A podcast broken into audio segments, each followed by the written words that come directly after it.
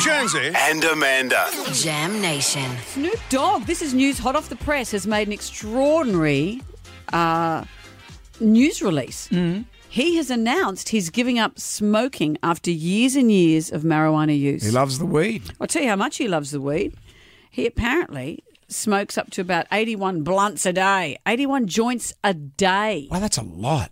Wow. Because it's bad for you if you if you smoke marijuana. It's like smoking cigarettes. It's not good for your lungs and stuff. He- But how does his brain work when he's taking 81 joints a day? He has a professional blunt roller, a PBR, who he pays the equivalent of 70, well, 80,000 Australian dollars a year to this guy whose job it is to roll his joints. Wow. But what he has said is, he said, after much consideration and conversation with my family, I've decided to give up smoke. He said, and obviously this bit's a joke, he said, please respect my privacy at this time.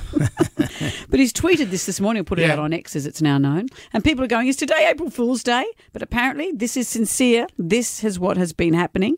Uh, He has been linked to marijuana professionally and personally for years and years. Yeah. It's part of his It's his thing. persona. It is his thing. What Yeah. next? Brendan Jones gives up beer? Sorry, I've been drinking beer. You know. Please, I that would don't- let that would be an announcement that would stop the world. Yes. The alcohol industry in this country Well- would go, no. Is Santa riding his sleigh in hell? No. Uh, Sorry, I've been drinking beer. Okay.